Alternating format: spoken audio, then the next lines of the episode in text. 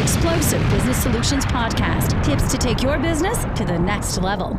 You've unwrapped your newly minted Tier 2 presentation skills and delivered an energetic, compelling case for your product. At the end of the presentation, you asked for the business and you met resistance. You're surprised because they were not in agreement as you presented the proposal. They indicated positive body language throughout no crossed arms, no pushing back from the desk, nothing to indicate a problem. Now you must uncover the source of the resistance. This is when you rely on the information they've shared.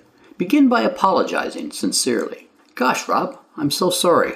I must have misunderstood. I thought it was really important to achieve 15% growth by next summer. And then you wait for an explanation. You could say, Ah, I'm sorry, Rob. I must have missed something going through the presentation. You seem to be really believing in the plan as I was presenting it. Uh, what's the issue? These questions should get them talking. They might say, No, no, you nailed it right on the head, but we won't have the resources to do this until the new budget gets approved. To which you say, So it's safe to say you believe in the plan as outlined and we're simply dealing with a timing issue. Or you say, Wow, I'm relieved to hear you're on board with the plan. I can schedule everything to coincide with the new budget. At this point, they'll either agree or bring up another source of resistance. You must flush out each individual point of resistance, and after they're all out in the open, you tackle them one at a time. And the process that you use goes like this you begin with empathy. You put the client at ease immediately, make eye contact and nod in a caring, understanding manner. You say, I understand your concerns, or I get what you're feeling concern about right now. Repeat their specific concern back to them so they know that you've listened. You're saying you're concerned about overspending. Once they confirm your understanding, you can explore deeper. But first, ask if that's the only source of concern.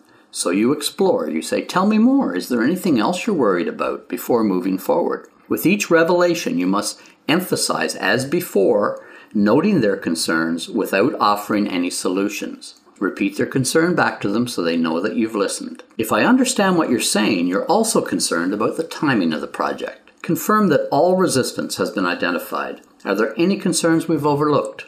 Use expertise as the third step to deal with each piece of resistance on its own merit, and once dealt with, confirm that the issue is resolved. This could mean citing a similar situation. I had a customer last month who had the same concern, and here's how we resolved it. You could ask, what conditions would we have to meet to move forward? Or you might say, in a perfect world, what would you like to see us do to help you move forward with the plan? So empathize, explore, and then use expertise. And then you ask for the commitment. These are the tools Tier 2 sales professionals bring to the table. This is how you become regarded as an expert professional. If you want to control the sales process, you must have the respect of your clients. Tier 2 sales professionals become partners that business owners grow to trust. Explosive Business Solutions with Dave Newberry. Find out more at explosivebusinesssolutions.com. Explosive.